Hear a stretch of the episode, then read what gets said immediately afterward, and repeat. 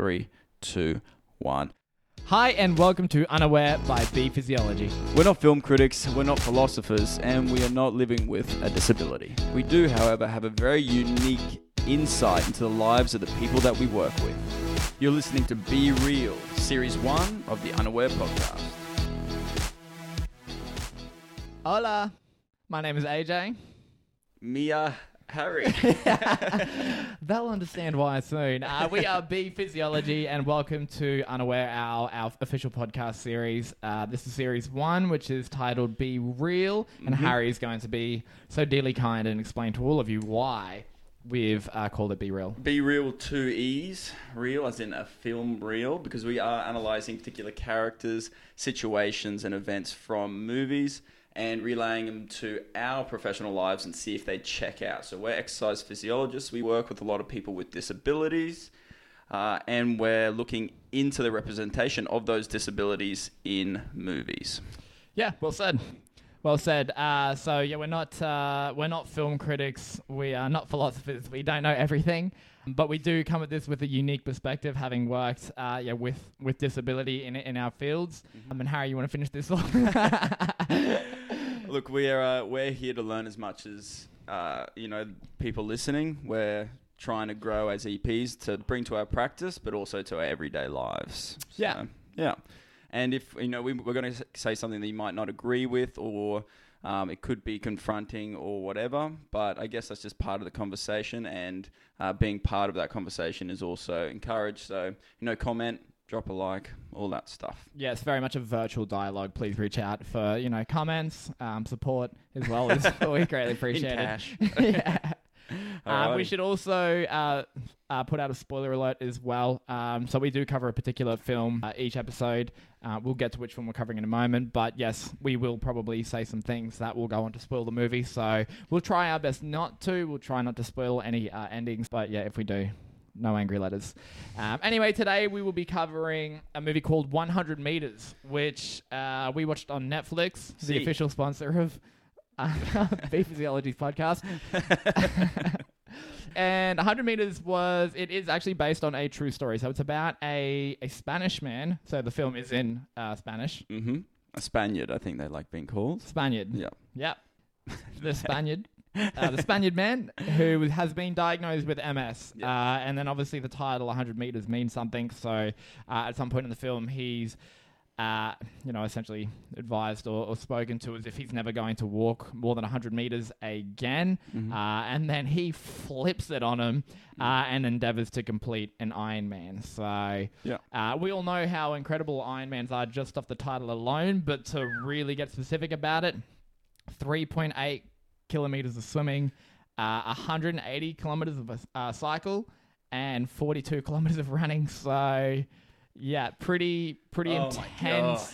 Um, I could- physical journey. I could do one half of one of those, I reckon. yeah, the swimming th- right at the top is just like It's impossible yeah, for yeah, me. no. Uh, I, yeah. uh, I've, I'm a sinker. I sink. I'm going down. 800 meters in. Kicking things off, the movie starts with him realizing there's something, maybe something a little bit wrong. So I think it is tingling sensation in his fingers is the first uh, type of thing he feels. yeah, he's unable to tie his shoes. That's what it is. Yeah. Tying up his shoes before going into uh, his father-in-law's house, who is going through some a traumatic time himself.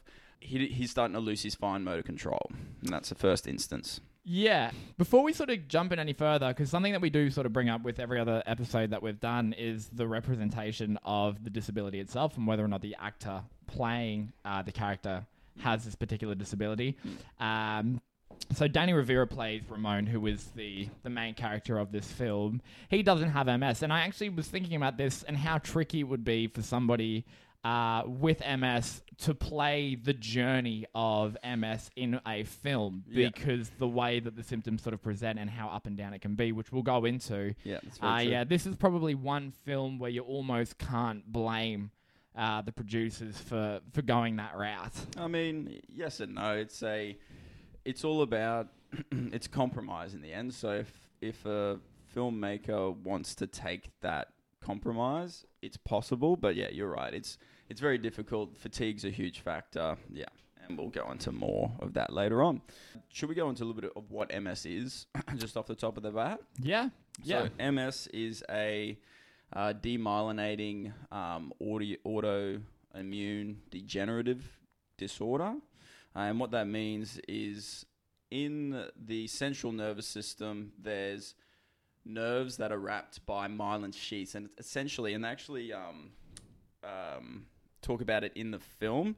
The doctor describes MS pretty well and says it's Yeah. like ca- cabling without the rubber insulation. Without that rubber insulation, you know, if it, you know, it's just not conductive it, yeah, or whatever. so it you know? basically helps to, I suppose, propagate or speed the the nerve signal. Um, and then obviously, if the damage is big enough, sometimes the signal just won't make it to its destination. Yeah, yeah, yeah. So it's realistically depending on the degradation of the you know spinal cord because it is it affects the spinal cord, the brain, and the eyes as well. The eye stem, I forget, optic nerve. Sorry.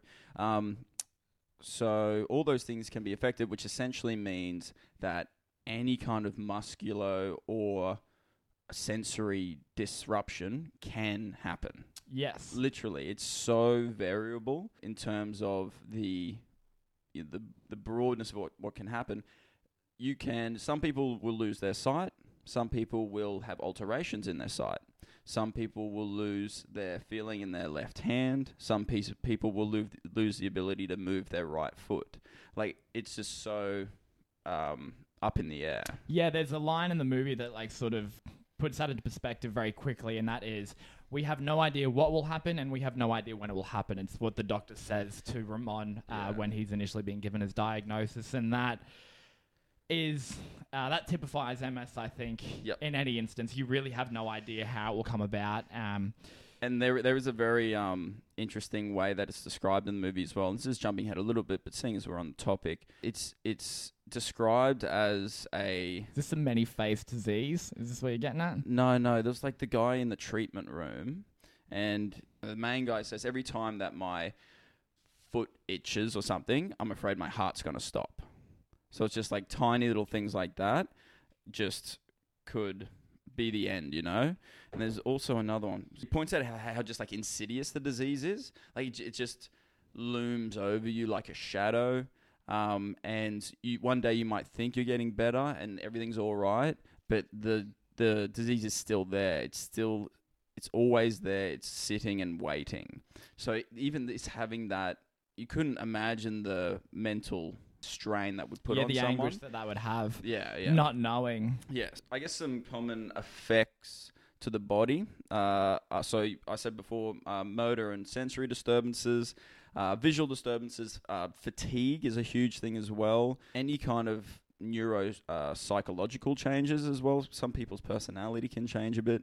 Um, and thermosensitivity are like the big ones. So not being able to regulate Your own heat heat, very yeah. well. Um, I'm sure we'll touch on that throughout the rest of this podcast as well, because Yeah, that will obviously play a, a big part Big in part. what what we think of uh, or where the film goes.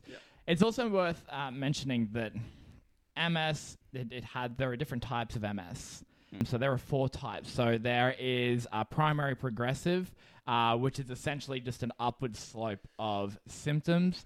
There's relapse remitting, uh, which is sort of you'll have these peaks where the So your relapse. So I'd like to think of it like a downward slope. Actually, I know gr- all the graphs seem to go up, but in terms of your function, so your function, you'll have a big drop in your function, and then you'll get. So that's the relapse, and then it'll Yeah. remit up, but not up to the place where it relapsed from. You know, it'll get halfway up the, you know, the the the relapse, and then plateau out again, and then all of a sudden relapse, and then come up, and then plateau out again. So it- that's kind of, and that's the most common one as well. About ninety percent of people.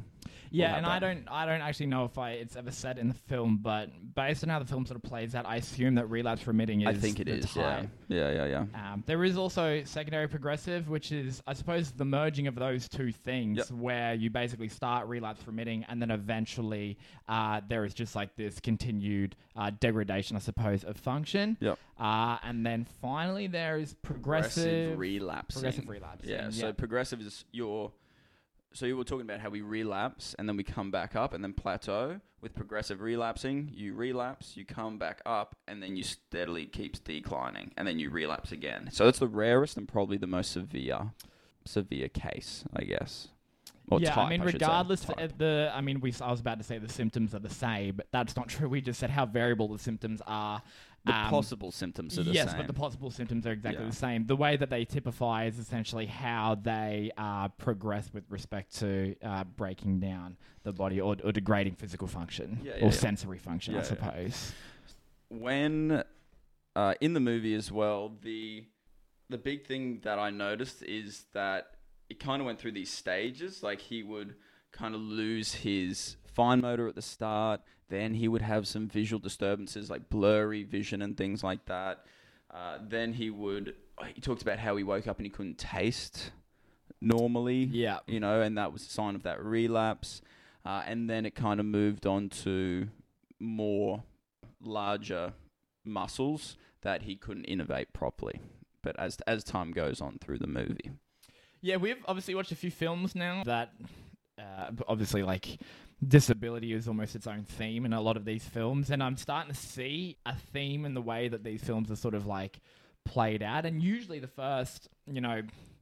Sometimes it's very quick with the way that a movie introduces the disability and tries to like showcase what the disability is and, and how it presents. Mm. But I actually thought that this film did a really good job of showing the continued progression of MS, but also the stages of how it sort of initially comes to be and then starts to basically manifest in in the body. I mean, they even go through the diagnosis, like you said, when the doctor speaks in the film to Ramon and she explains it. hmm. Yeah, that information is is like it's easy to take in. yeah, And then going through the, the diagnosis, like you see Ramon go for an MRI, which is where they would be looking for uh, like lesions, neural lesions. scarring. Yes. Yep. Uh, which is essentially the breakdown of those myelin sheets that Harry was talking about earlier. I actually didn't know there's a right after that you see I think Ramon with like these like goggles on. I had Yeah. to look this up to find out what this uh, what this was. Did you? Is it like a sensory deprivation thing? Yeah, it's called a, an evoked potential test. So it measures the speed of neural messages. So I think it's sensory input. So I Yep. think it's sort of like maybe there'll be some sort of like Trigger or yeah, cue or like a, a stimuli, whether Yep. it be something down in the lower end of the body or through your eyes, and Yep. then they measure how long it takes for you to respond to that. So Ah, when I okay. looked at that, I was just like, "What is this piece of Yeah, equipment?" yeah. But that was really cool. And I was even- like, goggles, cool. yeah, swimming. Already training. There was the spinal fluid, what I thought was an injection, but it more likely is actually like taking out some of the spinal fluid to uh, measure for like antibodies and the Testing and stuff like that. yeah, Yeah, to okay. see whether or not there are like these biomarkers that Yeah. are, I suppose, typical of MS because This is all in the initial stages. as yeah, well. so this goes Yeah. through, yeah, like sort of at the start of the film. But in looking at that evoked potential test and what was going on with the, the spinal um, fluid, I realized that there's the way that MS is diagnosed is essentially through like differential diagnosis. They essentially try and rule out other conditions. Right. Okay. Yeah, so Yeah, I, yeah, from yeah. what I read, there isn't necessarily like a marker that determines whether or not somebody has somebody has MS. So there's no levels in the blood. There's no. I mean, you will have scarring on your brain, but that a lot of people can have scarring on their brain or small lesions and scarring on the brain, and that doesn't mean they have MS. Well, So- there are antibodies that break down the myelin sheath. Okay. So I think that that's what they look for in that spinal fluid. Right. Okay. But outside of that, yeah, I think initially they're just trying to rule out other things. Yep. Uh, so I Okay, thought that was interesting. I didn't know that that's. Uh, the process. yeah. Yeah. It's always interesting to see those little things, especially the the uh, sensory tests and things like that. Similar with spinal cord injuries, with the tactile testing and everything, and sharp and soft touch and everything. It's always very interesting to see how they actually classify and diagnose someone. So yeah, they, I guess they- they did a pretty good job of that in this film. Yeah. Yeah. Well, they say right at the back of that that, like, according to your report, or the doctor says to Ramon, like, according to your report, you shouldn't be able to walk. Which, like, obviously, I was thinking, I was like, well, I wonder what they see in that report because we're not GPs, so we, Yeah. it's not necessarily our job to understand right off the bat what she means by that. I mean, I was sort of thinking, is is she looking at neural lesions or is she looking at the biomarkers? Like, I have no idea. in in I in my experience, I think it has to have something to do with the actual because essentially you have a nice, smooth, beautiful sheath around a nerve, uh, and then when there's degradation of that nerve, there's holes and strips and cuts and transverse pull offs and everything like that that happen to the myelin sheath. If there is no myelin sheath below a certain level, there's nowhere for the uh, message can get conducted down, then theoretically you shouldn't be able to send a message down past that lesion. So maybe you had like a very severe area, like he's say a lumbar region where he had a lot of demyelination, and they were like, Yeah, gotcha. usually if in this situation you people can't walk. So I think, Yeah. in, I think that might be my guess. But spot on to me. I'm going to give you 100% backing there. Oh yeah, so they also talked about how they're like, okay, we got to get you in for injections straight away. So injections are a thing of the past, kind of. So they're they're recently there's been Can I cut you off for a second Yeah, yeah, yeah. before you go in? Because I know these. I remember even when I was doing prac, which was actually at your work, and Mm. there was a client with MS. Yep. And there was like a word that she used. It was like a, it was like a jungle juice, sort of like maybe like cocktail or something like yeah, that, or something like, like, that for this medication that they were using. Is this is this part of the Oh. injection, or is that something completely different? Because she was talking about how like Yeah, back in the yeah, day, yeah. that's something that they were. I think that it was definitely part of a treatment. I think the treatment was purely injections back in the day. Gotcha. um, or just like in say in the last ten years or something. But in the last few years, a lot of it's now been able to take just tablets. You can take tablets, so you don't have to inject yourself every day. He actually, his body rejects the first phase of injections because he goes back out. Um, I'm pretty sure he's is that where he tries to walk across the road and he literally just stops and he forgets how to walk across Yeah. the road. I don't know how because it's so variable. I'm gonna have to agree with it, but I don't know how accurate that would be in terms of if you're just forgetting how to walk in the Like middle of walking. momentarily, yeah. Yeah, like unless he was just trying to soldier through it or whatever. And um, but if you forget how to walk a lot of the time, you'll forget how to stand as well. And that's there's one big gripe I have with the movie. Um, would be not talking about falling very much at all. There aren't any falls in the movie. There's one in the triathlon. Ah, yeah, There's but I mean, like people fall over in triathlons all, the time. Yeah, yeah. yeah. But it's you know, it's a factor in the movie that so many people do die from falls. Every year it's the leading cause of death in elderly people. It's a leading cause of I think it's the leading cause of death period is falling, breaking your hip. Yeah, I think once And- you fracture, uh, like a fracture your hip, or I don't know if it's the hip specifically, but I think I once you get over the age of like, si- I'm throwing the stat out there, Yeah. I'm like half right in some way, but over a certain age, once you fracture, your life expectancy goes to within 12 months. Yes. Uh, Yeah, it's yeah. yeah, it's, very really scary. significant. And yeah, it's, it's very serious. Like my grandfather is 91 years old, and you know he's still climbing up on chairs and ladders and stuff. I think he slowed down a little bit, but it's always very scary to think that you know he's, he's just gonna, confident about his hips, is what Oh you're yeah, saying. yeah, yeah, yeah. He These has sturdy old things. no issues. Turn around, he's shimmying up a tree or something like that. you know. But you know, that's just, that's just him. That's just him. That's what he does. Um, but yeah, no, it's the the movie rarely touches on the fact that he he's not falling. He's just kind of getting stuck in these positions, and maybe Yeah. that's or he's on the ground and he can't get up. That's the other way that it's Yeah, sort of portrayed. that's I right. think Yeah, yeah, scene that's later on it. in the movie. Yeah, yeah, yeah. That was something to definitely touch on, and I'll I'll bring it back up at the end. But it's it's important to know that falls are a huge part, especially confidence. Because if you fall over, you know the people that I've worked with in the past, the amount of times that I've had people call me up and say, uh, "Harry, I can't come in today. I had a fall yesterday, and like my whole thigh is bruised, and I can't walk properly anymore." As soon as they can't walk properly because of that huge bruise, they're being more sedentary, and then the tumbling effect starts to happen, and then that you won't see them for two months, and then they, you know, they get back, and they're just so the condition has worsened by a good amount already. So it's the falls, man. The falls need to be a little bit more to the forefront. I know he's relatively young; he's thirty-five in the movie, but it's still he's a tall man. You know, it's a long way to go down. You know, so yeah, A tall man with big ambitions. Like Yeah, he's you're not- right. Yeah, like he's you're damn right. Yeah. yeah. If you wanted to fall, like he's sort of going about it the right way, I guess, in terms of starting that training off. yeah, yeah, you're right. Yeah, yeah, yeah. I also noticed when they went to the hospital and the he's getting introduced to the treatment rooms and they have all the tilt tables and standing frames and hoists. Yeah, there's like a plethora of like as he's. It looks like there's almost two rooms. Like the first room that you walk through, and there's like an amputee. And the, when I first saw like there was like the amputee, I was like, whoa. Mm. And then obviously like he continues through, and there's like this other smaller room with yeah. the the rehab section or whatever, Yeah. and they had a um like a rewalk or a, a like a mechanized treadmill walking machine. So you kind of strap yourself into these things, hit go, and the legs mechanically walk at the speed of the treadmill. So you get all that good weight down through your bones, and you're trying to, you know, teach yourself to initiate those steps again, take the weight through your legs and everything that comes with gait training. So, yeah, it was cool to see that they actually kind of showcased what some of those machines and bits of technology look like. Yeah, they kind of have all the, the gizmos and gadgets there. Like everything that Yeah. you might expect to see was sort of showcased in that Yeah, room. So yeah. I wonder if they went into a. Definitely, I think they Yeah. did. Yeah, went to a, a local, a local It's um, called method acting, yeah. ladies and gentlemen.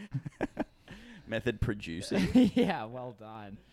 Um, no, actually, something you were talking about before as well, which is the way that like you don't really forget how to walk in the middle of the street, and that sort of does come up in the film where I think he's going to pick up a mug in front of his. Uh, like his father-in-law, and he's Yep. explaining that he's essentially got to tell his arm to move, to then tell his fingers to grip, to then pick up the mug. And the father-in-law, who at this stage they don't have like the greatest of relationships, uh, was just like, "Why don't you just tell your brain to pick up the mug?" Yeah, So it, it's it, that goes a long way to help you understand that people don't understand about the disease, and and this movie essentially is. It, I, and I think they did a really good job. It's a tribute to help you understand what the disease is and how it can affect you in your personal and your professional life as well. I think, S- yeah, they did a. Re- I, I think out of all the movies that we have done, I think this movie actually actually did the best job at really pinning or trying to showcase that understanding about something is the important thing. So if you if everyone on this planet was to watch that movie, we'd all have a better understanding of someone with multiple sclerosis. Yeah. Yeah. Yeah, that's well said. Mm. I think they kind of make a they make a point of sort of um, talking about that at the end of the movie. Yeah, yeah, yeah, Um, yeah. In terms of it's dedicated to that pr- particular principle and stuff. Yeah. And it's actually um it's actually a true story.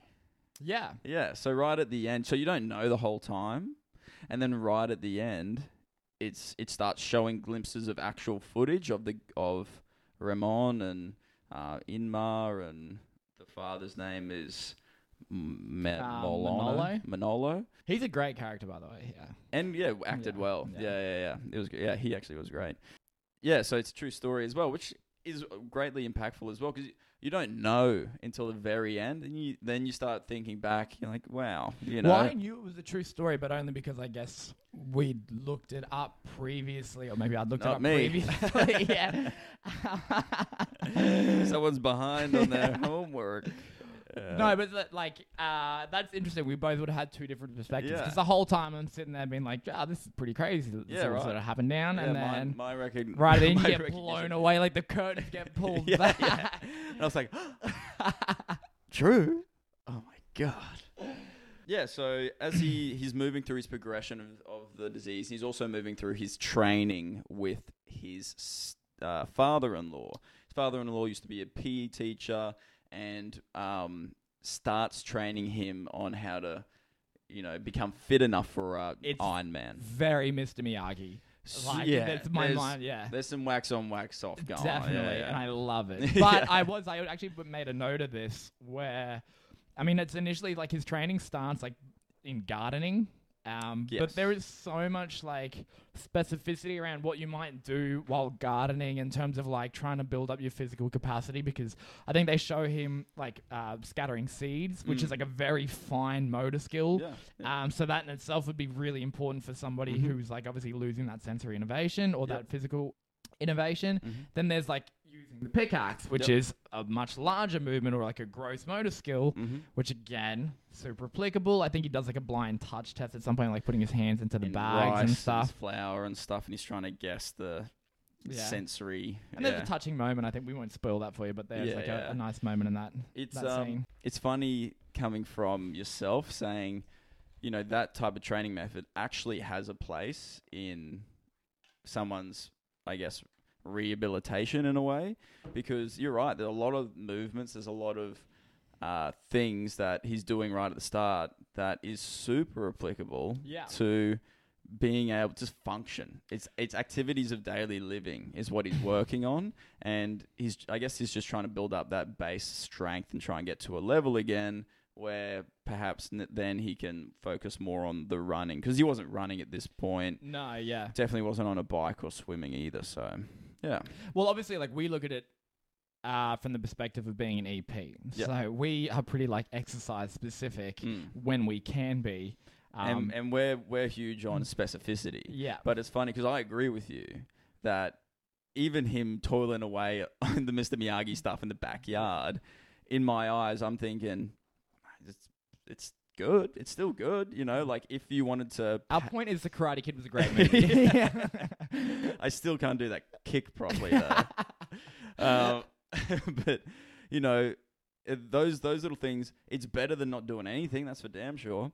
Yeah. And you know, you can pay heaps of money and pay someone to formulate a a, spe- a specific program for you, which you know what probably would be a little bit better, but as long as you commit to something, as long as, long as you commit to being active and moving as much as you possibly can in that situation, yeah, it's all gravy. you yeah, know? you're providing yourself benefit, no Yeah. doubt. Yeah. I wanna I wanna touch back on the um because we, we sort of moved on. Mm. It's probably my fault for moving on the conversation anyway. But when you were talking about the medications and whatnot, because there's a um, a point made later in the film where I think she says like the doctor's like, uh, have there been any warnings lately? Um, and he says no, and then she says that's good. That means that the drugs are working. Um, and then when he eventually has a relapse, they immediately change the medications. Now I didn't know Right. anything about how this works, and I'm not trying to put you on the spot Mm. here, but do you know of like that? Is a warning something that you've ever sort of like uh, come across in your work? A warning? Yeah, like yeah. yeah, yeah. So, from my experiences, people have reported to me that they know that there's one coming.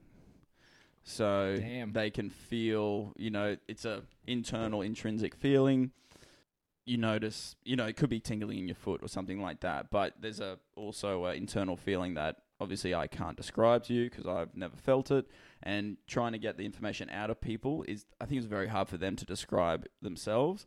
But it's like a rundown, fatiguing type feeling, and you have that en- enough times in a row. If you've relapsed three, four times, if you feel that, you're straight away gonna, okay, it's happening again. I wonder then if, or I wonder if you know the answer, or if anybody listening knows the answer. Mm. If you get uh, enough awareness about your own condition to recognize a warning, and obviously in the film at least, they respond by changing medications once he Mm. has a relapse. I Mm. wonder if changing medications at the first warning. Do you know if that? I don't know. I don't yeah, know. I, don't, wonder. I think. Have I just solved? I think we're on here. yeah. Um, man, I don't, I don't know. I don't. I feel as though the injections, you know, that particular injection or whatever, is already kind of in your system, and if you're gonna relapse, you're gonna relapse. I could be hundred percent wrong though. So, but yeah, and that's a very good question. Maybe, maybe, man. Um, another thing to point out, actually, that isn't really touched in the movie is MS is predominantly female affected. So the vast majority of people with MS are young females from um, onset at the age of around like 19 to 25 or something like that.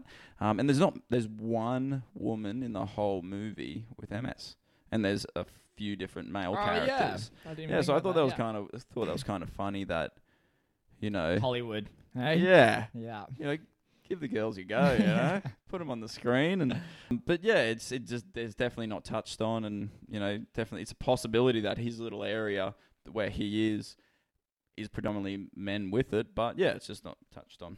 Yeah, true. I didn't. I didn't know that either. Mm. That's pretty interesting.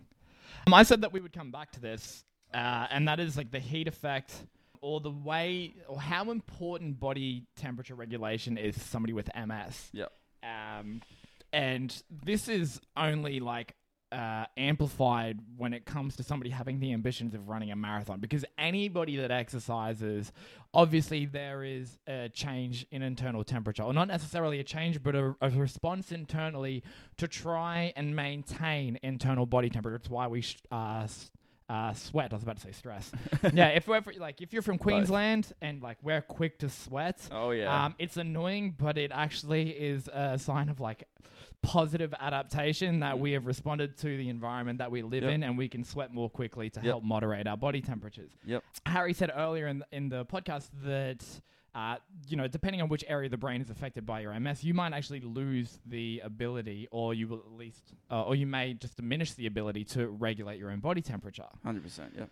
And that's without external factors. Mm-hmm. So you might just be sitting in a slightly hot room, Yeah. and that could be the difference between, Yeah. um, you know, Well, exacerbating. You're just kind of slowly climbing up in heat. You know, it's um, training someone with MS is, and it's not really touched on in the movie at all, but it's super. It's like walking a tightrope Yeah, because fatigue, temperature control, uh, and yeah, fatigue and temperature c- control are the big ones. Like they're not really mentioned. Oh, and risk of falls. They're not really mentioned all that much in the movie in terms of the training that he's doing. He's just kind of doing the traditional like I'm running. I'm running now. Yeah. Before I was walking, but now I'm kind of half jogging and now I'm running. I mean, Um, it does look like they're in like a cold environment in terms True. of where they're set. yeah, yeah, yeah. True. But even then, there are like definitely moments where he's like sweating quite profusely.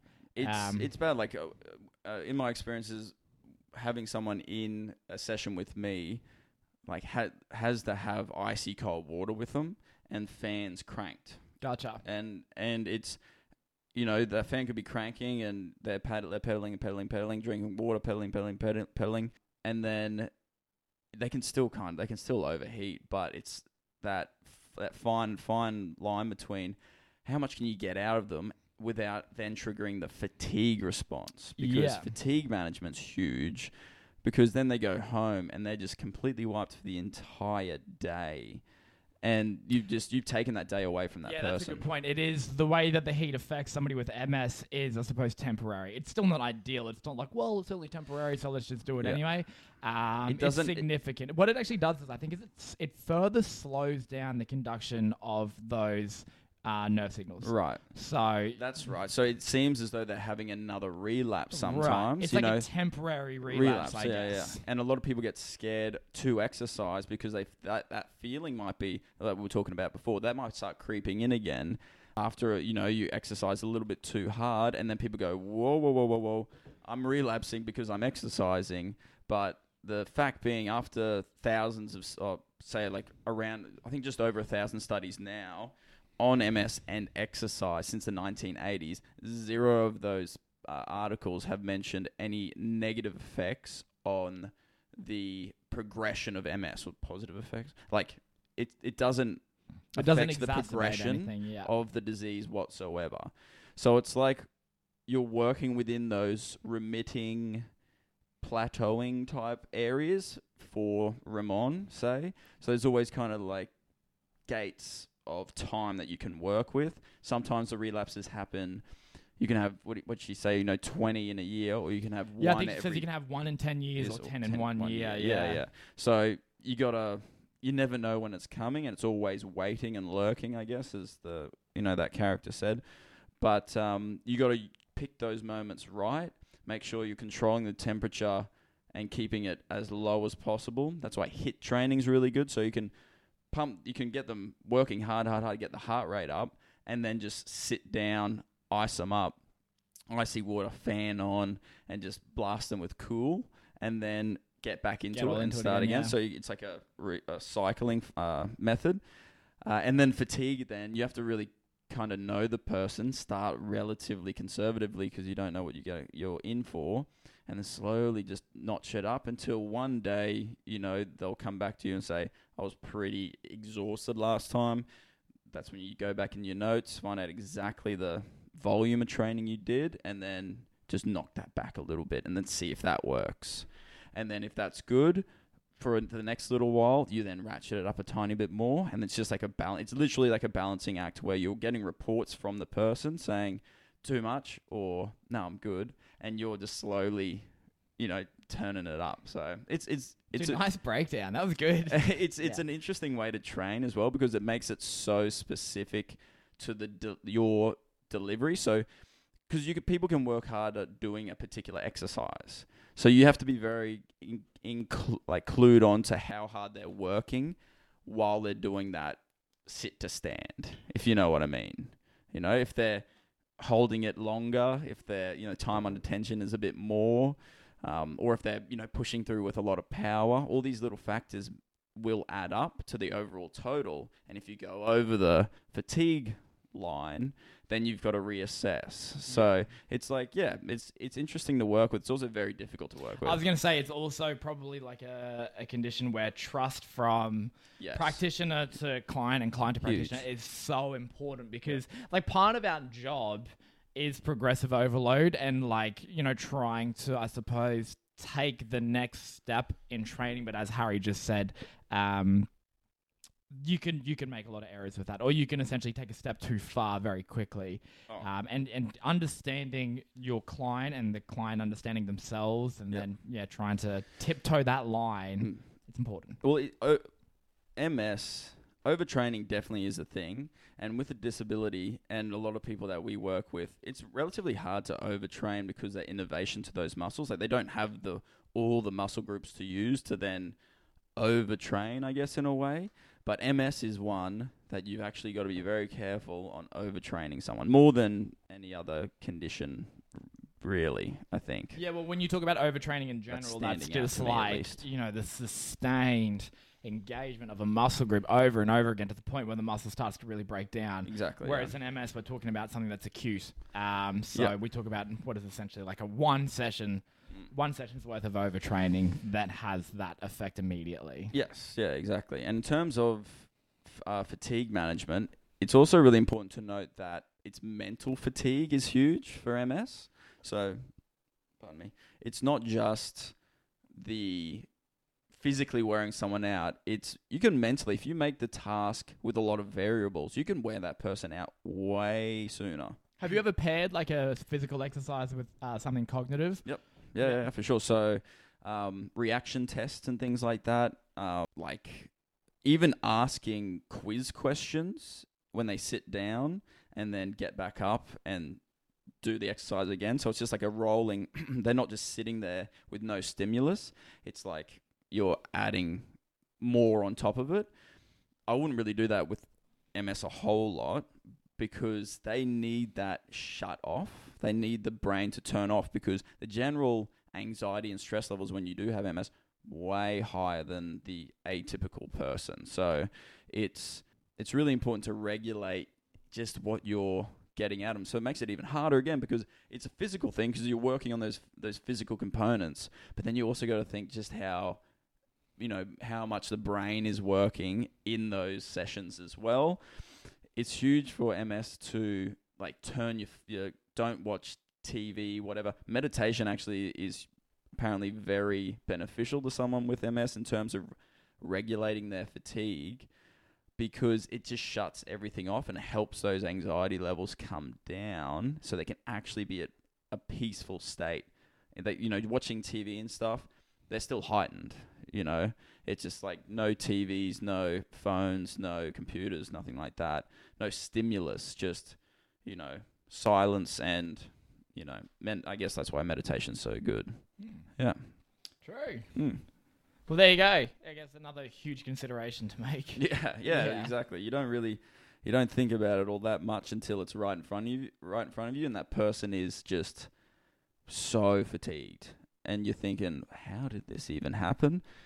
It's, Well, again, it's probably another thing they don't really see in the film as well, where like he trains physically hard. I mean, Oh, yeah. like the end goal he's is training to- for an Ironman, you know, Yeah. like it's full on. And you don't really see a lot, I guess, of the mental fatigue. In fact, I don't think No. it's ever really shown at all. There's obviously like an emotional, um, f- uh, I suppose, factor that is brought about in the film. But Mm. yeah, that that mental weariness or that mental fatigue is, I don't think, I don't Yeah. remember a scene where it ever comes up. No, But not as at you all. talk about it, it's it's quite prominent. Yeah, yeah. And you do see it in clients that like, Yeah, for yeah. sure. I Yeah, don't yeah, know, yeah. I don't know how to explain it other than like.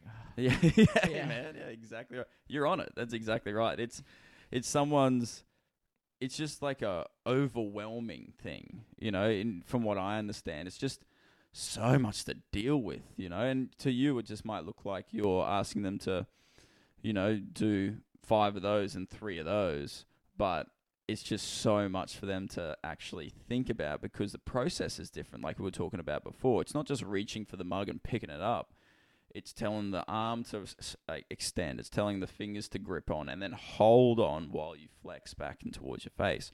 All those little factors, thinking about breaking down all the moves that you do in a session, it's super mentally challenging then again. So it's there's a lot of considerations when it comes to actually training someone with MS and it's you, you have to do your due diligence before kind of getting in the ring with someone, I guess.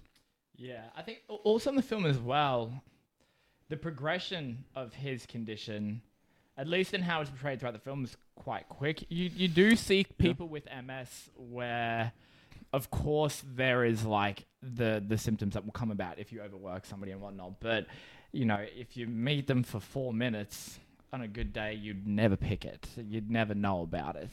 Yeah. Um, and mean- that, again, it's, an, it's a testament to how variable the condition is. Exactly right. Yeah. And So there are moments in this film, I think, where you would think that he's quite like he's running with good technique. Obviously, he's acting, but it Yeah. is a true story, so we can't call Paul dust on anything. yeah, because yeah. it is It's true. I mean, yeah, the he did the triathlon. We know that much, you know. So it's just the way that he's running is that the way he was running, you know, or is it different disturbances in his gait and things like that? But yeah, you're right. It's a they did a really good job because the oh, getting to the title of the movie as well, so 100 meters, because the doctor mentioned at the start, you know, you're not going to be able to walk 100 meters in a year. Then all the um, that was the emotional trigger that went. I have to be an Ironman for my son. I'm gonna, you know, there's no way I'm not gonna walk hundred meters. So every day he starts just walking hundred meters. He's got to do his hundred meters in the day. So yeah, it was it was great. That was a great little trigger, I guess. I thought I thought at the start that I missed it somewhere down the line. I thought they were talking about that was like a Spanish um, activity, like guidelines. It was like make sure you do your hundred meters, and you're like, see, you know, and and and in in our and I was like in Australia, it's 150 minutes of moderate exercise per week, and I'm like, they just do 700 meters in a week, you know, like not all that much. So- but I came back around. and fixed it. But um, no, it was that was a cool little um, cool way to do that, I guess, for the emotional drive, I guess, to be an Iron Man. yeah, Mm. yeah, and the fact that it's obviously a true story is, yeah, I suppose that that, that must that could have very easily been the real life trigger. I'm sure it was in terms of how he was motivated. I mean, being motivated to run an Ironman in general. Uh, is extremely difficult. Doing it with MS um, and dealing with relapses is obviously more difficult. And even in the film, without giving too much away, like he obviously like there is this part of the film where he's progressing nicely, and you're like, this is gonna happen. And then you you get a reality check where he Yeah. has uh, an eventual sort of relapse, uh, which takes him almost back to square one, I guess. Well, uh, that's just the nature of the disease as well. It's just so you never really know what you're in for, and I think that's what really challenges people. It's just what's if I have MS, what's going to happen to me? You know, it's you can't exactly rely on what's happening to the person next to you. So Yeah, well, he, even in the film, I don't think he like.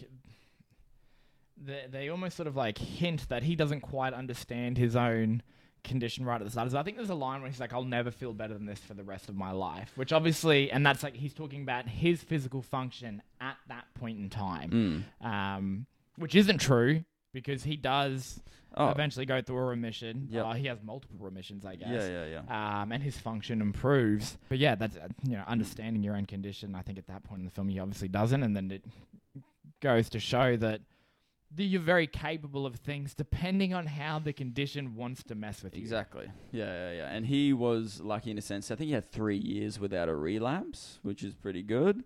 and in those spaces of times, he was doing all that intense training that really pumped his function up. And then, of course, right at the end, the movie says, you know, he did have a relapse eventually, but the movie's not about this. It's about this movie's dedicated to helping us understand what MS is and you know how it affects people's lives.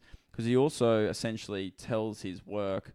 I think he's in sales or something like that. Yeah, And- he's, and- like, he's like a marketing guru, I guess. Yeah, yeah. yeah, And essentially, the boss goes, you know, I'm sorry, but If you can run, you can work. yeah, if you run, if you can, yeah, if you can run, you can work, and you know, I'm not because going he, to fire he you. asked low key to be fired. yeah, that's of, like, right. yeah, Give me my severance. yep, I have MS. yeah. Let me move on. It's tough enough for me already, and Yeah. the boss is just like, no.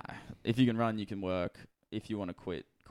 You know. So, but that that boss doesn't understand what MS is No. truly. Like, if you did, you'd have to have, you'd have to at least think about your answer before just saying it to someone like that. So, you know, it's because it is a degenerative condition, and you know, yeah. yeah. Hmm. Yeah, that's pretty well. That's pretty well wrapped up. I think. Yeah. As I said before, I think they did a really good job of helping us understand MS and the factors that go into not exactly training because there are a few things they miss in terms of heat sensitivity, fatigue, lack of uh, risk of falls, um, but definitely the real life kind of um, hardships that you take and also the progression of the actual disease itself was explained and portrayed pretty well, I think. Yeah. Yeah. Yeah, I think I don't really have anything else to say other than there was something in my eye at the end of the movie. Man, that's a huge thing though, because it's the whole thing is like, oh, my hand's a bit itchy, and then you're like, oh no, is this it? You know, am I going? You, you know, but it's it's a huge thing because that's what if when you have MS, it's like that all the time. It's oh shit, you know, I've got a my my nose has been running for two days. Am I going to have a relapse? Is it is am I going to lose all this function? But you know, it's it's it's easier to laugh about now, but it's definitely something that is always on the to- the top of the, someone's thought process, and that's why anxiety is so high in the population, and that's why there's a lot of other issues that come along with it. But yeah, I thought it was a great movie, it was a good movie. and um, yeah, if you like subtitles and reading And Spaniards. and Spaniards. Definitely recommend to go check it out if you are interested in learning a little bit more about multiple sclerosis. yeah, actually, that's if if you wanted to learn about a condition through film, this Mm. would be a, a great film to Great do film. that. Yeah. 100 meters, uh, and they spell it the wrong way with ERS at the end. Dude, that I was putting my notes down and I put it the wrong way, and then I got the red line. I was like, "You bastard!" All right. Well, thanks for joining us, everyone. You know, it's it's always a, a great experience sitting down and talking about these things uh, with you. Uh, if you want to join in the conversation, please drop a comment, uh, give us a bell, uh, like us on Instagram, all that good stuff. And uh, yeah, we'll catch you later. Yeah, that he's been Harry, And, and he's been AJ, and we're B Physiology. What's up? All right, thanks, guys. Laters. You're listening to Be Reel, Series One of the Unaware Podcast. I feel like I'm more aware now.